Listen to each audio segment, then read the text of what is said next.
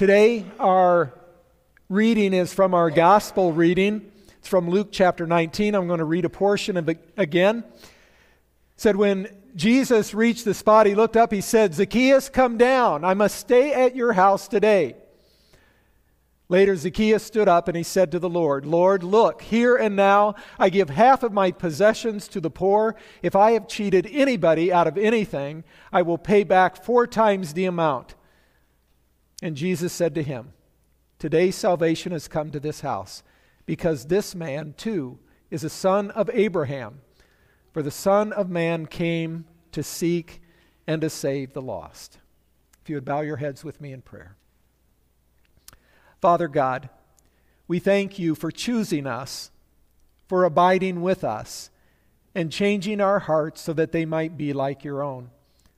Pour out your Spirit upon us that we might live for you and follow you unconditionally. And as you bless us, giving us all that we need, may we abound in every good work to the praise and glory of your holy name. We ask this in Jesus' name, and all God's people said, Amen. Amen. Grace, mercy, and peace to you from God our Father and from our Lord and our Savior, Jesus Christ. Amen. Today is Harvest Sunday, and we talk about stewardship. And for most people, I think they get the idea when we talk about stewardship, they think about giving. What should I be giving to the church, to others? But that really isn't what stewardship is all about. It's a part of stewardship, but it's not all of stewardship part of stewardship is not only what we give, but also what we manage in the world. God has given us all that we have, and as we manage His gifts, we are being His stewards. As we take care of the gifts that God has given us, as we love the people around us, as we serve the people around us, as we use our time, our talents, as well as our treasures all of this is a part of stewardship. And this is what God has asked us to manage.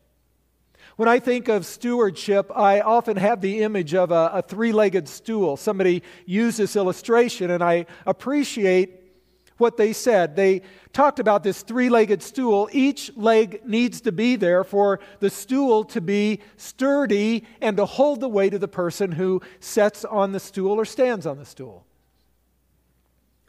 There are three parts that are necessary in stewardship. So we're going to look at it as a three legged stool. The first part of stewardship is the fact that God owns everything.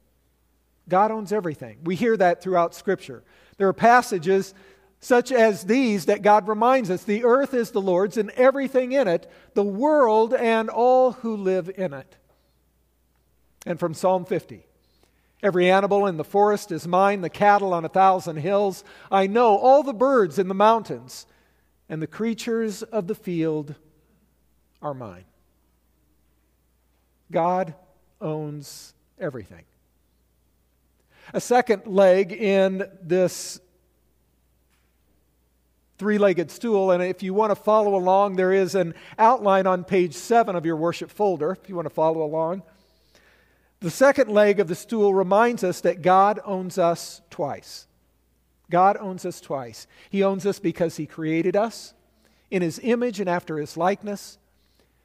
And even though we fell away into sin, He redeemed us. He bought us back. He made us His own through the gift of His Son, Jesus Christ, who shed His blood when He died on the cross. He purchased us so that we would be God's own people.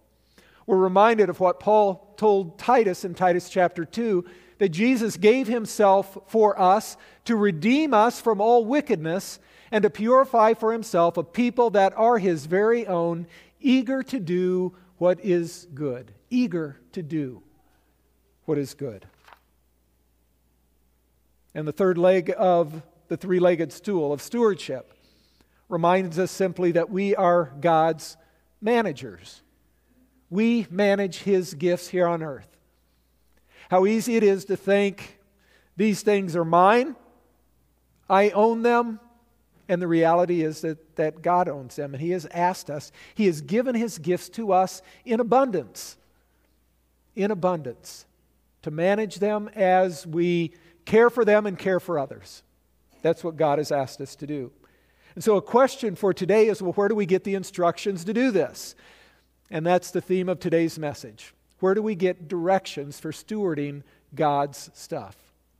Where do we get those directions? We're going to talk about that as we go through the message. I want to begin, though, in the Gospel of Luke, because in the Gospel of Luke, those who are rich and prideful don't fare well. And there was a reason. In the Gospel of Luke, the chapter prior to our Gospel reading for today, in Luke chapter 18, there are two examples of the prideful and wealthy that struggled with what they had.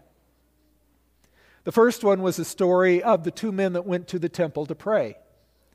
One was a Pharisee, the other was a tax collector. The Pharisee came in. He said, Thank you, God, that I am not like other people. I give a tenth of what I have. I am pretty good. I've got these gifts that you've given me. I know that you're proud of me. And the tax collector came in and beat his breast and said, God, be merciful to me, a sinner. And God said he looked at that man, the humble tax collector, as the one he was pleased with. There's another story in Luke's Gospel, chapter 18, of the rich young man that came to see Jesus. And when he came to see Jesus, he asked Jesus the question What must I do to be saved? What must I do to be saved? He was looking to accomplish salvation for himself. And Jesus knew, knew that he had such a tight hold on his own wealth, or what he thought was his wealth, Jesus said, You need to give up everything that you have and then come and follow me. And the scriptures tell us that this man went away sad because he had great wealth. Now, is God saying that it's wrong to have things or to have wealth? The answer is no. No. But he wants us to live for him. He wants us to live for him. That brings us to our gospel reading for today. Luke tells us in his gospel, chapter 19, that Jesus was traveling through the town of Jericho, and as he was traveling through, there was a man by the name of Zacchaeus. Most of us know the story of Zacchaeus, the wee little man that climbed up in the tree. But as we talk about Zacchaeus, Scripture tells us, first of all, that he was a chief tax collector. This is the only time in Scripture where this term is used chief tax collector. He was the tax collector of tax collectors. He was at the top of the pyramid.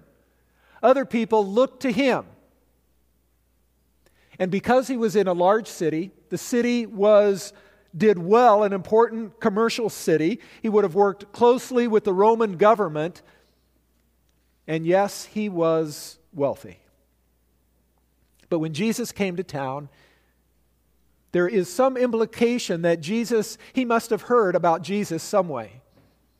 And so it might have been he just heard the things that Jesus had done, the healings, some of the sermons that he had preached. Maybe it was because he knew Matthew, who was a disciple of Jesus, who had formerly been a tax collector. But it appears that Zacchaeus knew Jesus in some way. And when Jesus came to town, he wanted to meet him. And because he was short, he knew the main road that Jesus would travel on. He ran up ahead, climbed into a tree, and waited for Jesus to come along so that he could see him. See this man that everybody was talking about. And that's what he did. And so when Jesus was coming by, when he came to the place where Zacchaeus was, he looked up in the tree and he said, Zacchaeus, come down immediately. He said, I must stay at your house today. It was a divine imperative. I have to do this. I must stay at your house.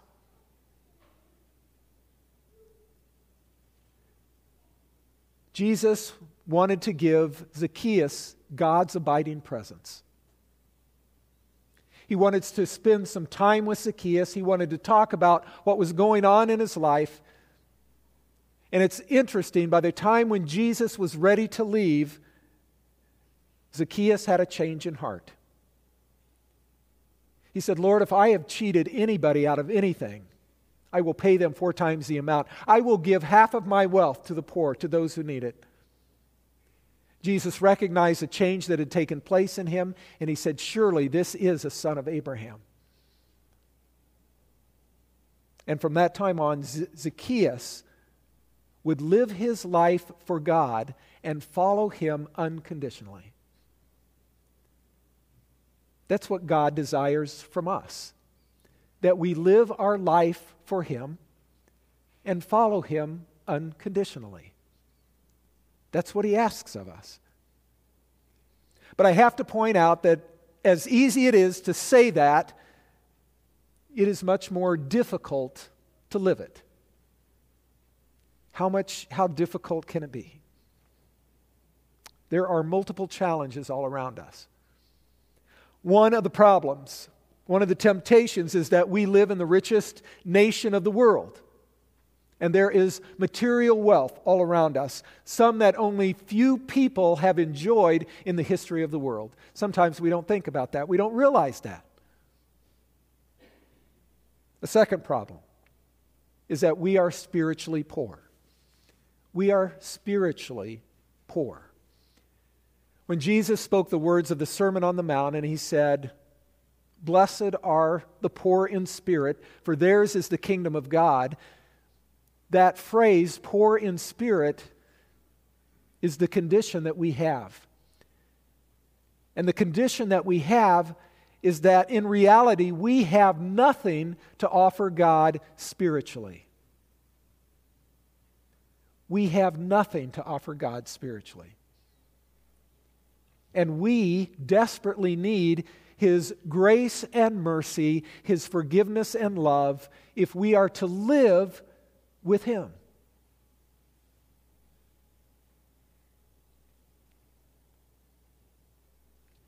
Another problem is the fact that we live in two kingdoms the kingdom of this world and the spiritual kingdom. And that becomes a problem as well, and I'll explain it in a story, okay?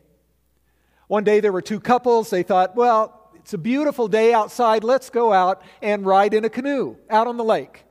And so they went out in the afternoon. They rode on the lake all afternoon. It was a beautiful day. They enjoyed the sunshine. After a few hours, they said, Let's go back. Let's put some hamburgers on the grill. Let's have a picnic and just visit. And that's what they decided to do. And so, as they brought their canoes back to shore, there was a, a short dock that was just barely the length of one canoe, and it paralleled the shoreline. And as the first canoe pulled up, the husband steadied the canoe while his wife got out, crawled out, got onto the deck. She steadied it for her husband as he stood up in the canoe and stepped out of the canoe.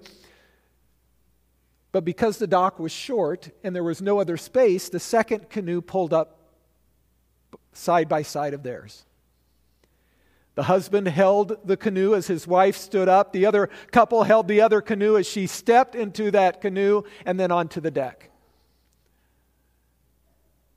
But when the husband stood up and stepped into the other canoe, the canoe that was on the outside began to drift away. And he quickly found himself in an awkward position. And soon his arms began to flail, and he lost his balance and he fell over backwards into the lake with one foot on one canoe and the other foot on the other canoe. And while it was a little bit funny on that day, or for those who are on the deck, it was a little bit more funny,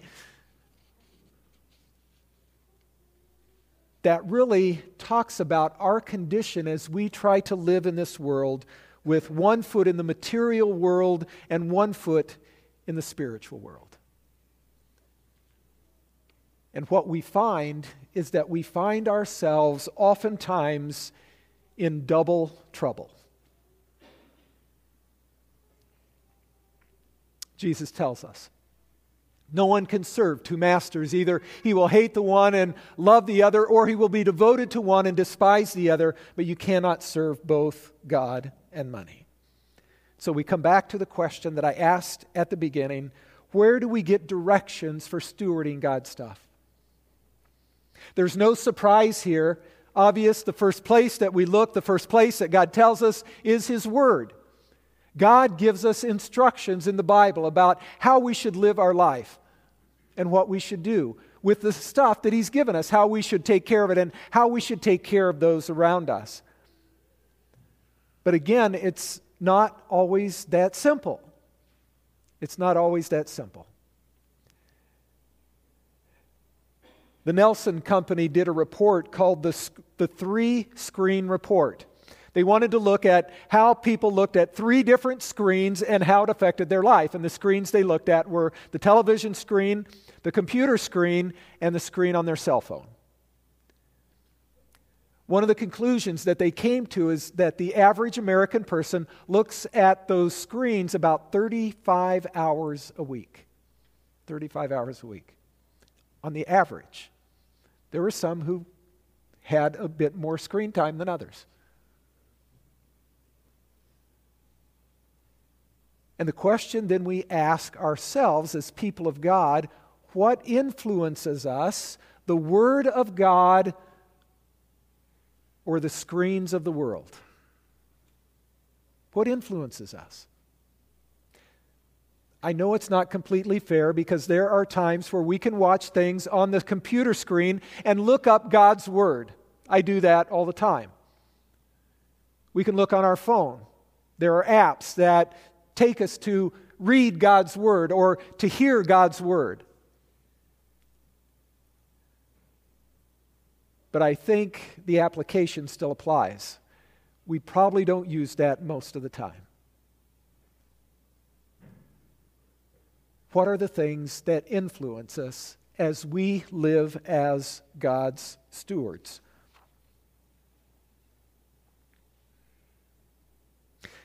There's another way in which we get direction for stewarding God's word, and that's through the people around us. There, again, there's an obvious directive to parents with small children. You are to teach your children God's word, teach your children how to live. We hear it in Deuteronomy chapter 6 as you wake up in the morning, as you walk along the road, as you lay down at night. Take that word of God and talk about it in your daily life. There's also a word from God that's given to children. From Ephesians chapter 6. Children, obey your parents in the Lord, for this is right. Honor your father and mother, which is the first commandment with a promise that it may go well with you and you may live long on the earth. But it's not just parents that speak to their children. As adults, there are those that speak to us. Sometimes older adults that give us wisdom, sometimes peers that we need to listen to, sometimes even people who are younger than us can share God's word as we listen to them. I think of the story when our daughter Christine was just two years old. I think I've shared this story with you before. She was two years old, and my grandmother passed away. Kathy and I were sad because of her passing, and we told Christine we weren't quite sure how to tell her, when to tell her, but we decided to tell her, and her eyes got big, and she got a big smile on her face, and she began to run around in the living room in circles, saying, Grandma is in heaven! Grandma's in heaven!